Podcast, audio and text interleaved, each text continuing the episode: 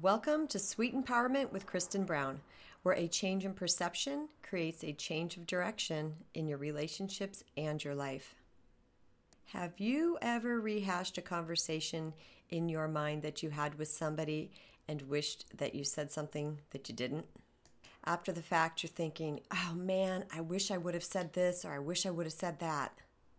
I can recall countless times in my history thinking those exact thoughts.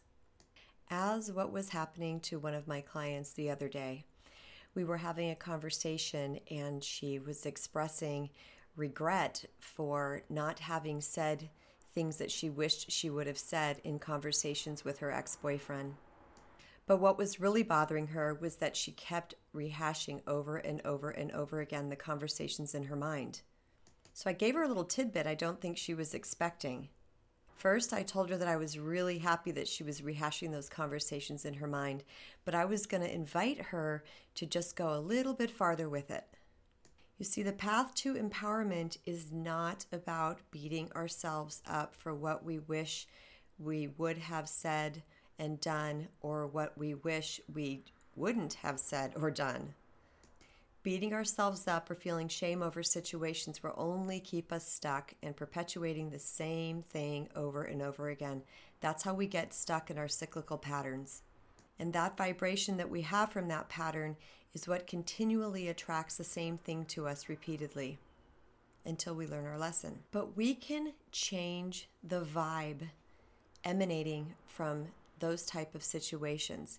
We can actually grow empowered even after the conversation has been had. And here's how we can do that we can have the conversation again, this time with ourselves, stating all the things we wish we would have said and saying it from a firm position of empowerment and confidence and worthiness. It doesn't matter if the person is in the room with us or not. And as this situation where she is broken up with her boyfriend and will not have the opportunity again to speak with him, I invited her, instead of rehashing and feeling regret, to rehash and be empowered. Speak out loud what she wished she would have said, even if it's just, I would have preferred to see this movie instead of that movie.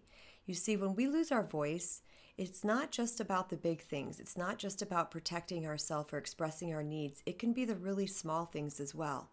But practicing re- using our voice and saying those things out loud will actually change the vibration of that past event. I follow Dr. Joe Dispenza a lot.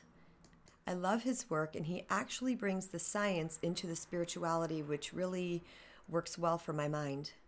I will attempt to paraphrase some of his teachings right now. Dr. Joe explains that our brain does not recognize past, present, or future. It only responds to the thought that is happening at that moment. So, if that thought is negative or painful, it will create emotion inside of us currently, which then will create more thoughts to support that emotion and then more emotion to support that thought. And that is what our cycle looks like.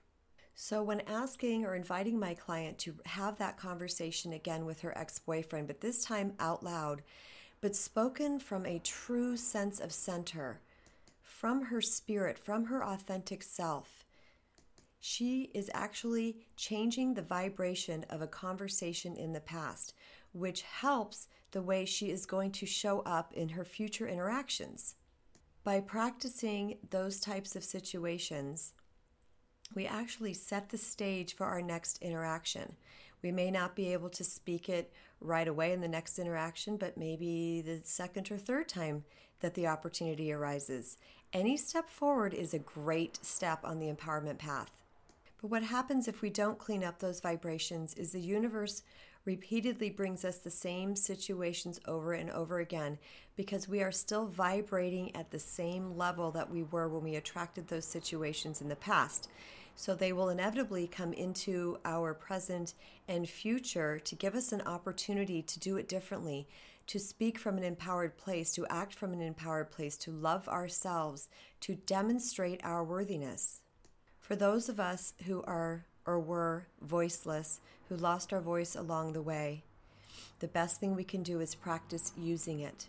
And if we are not yet confident or secure enough to use it in the world, we can practice using it to ourselves. Talk in your car, talk in your room, say it into a mirror, but most importantly, feel the high energy vibration. Feel and live what it's like to speak empowered and with empowerment. Know that you are worth it. Demonstrate it to the world through your words. Even though you might think you missed an opportunity with a conversation of the past, you really haven't.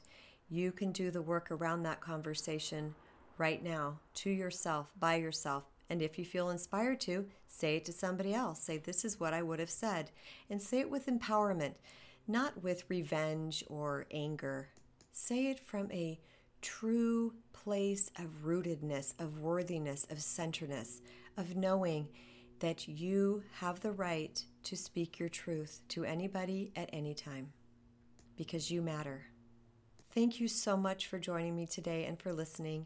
And please share this podcast with someone you love who you think might benefit from it.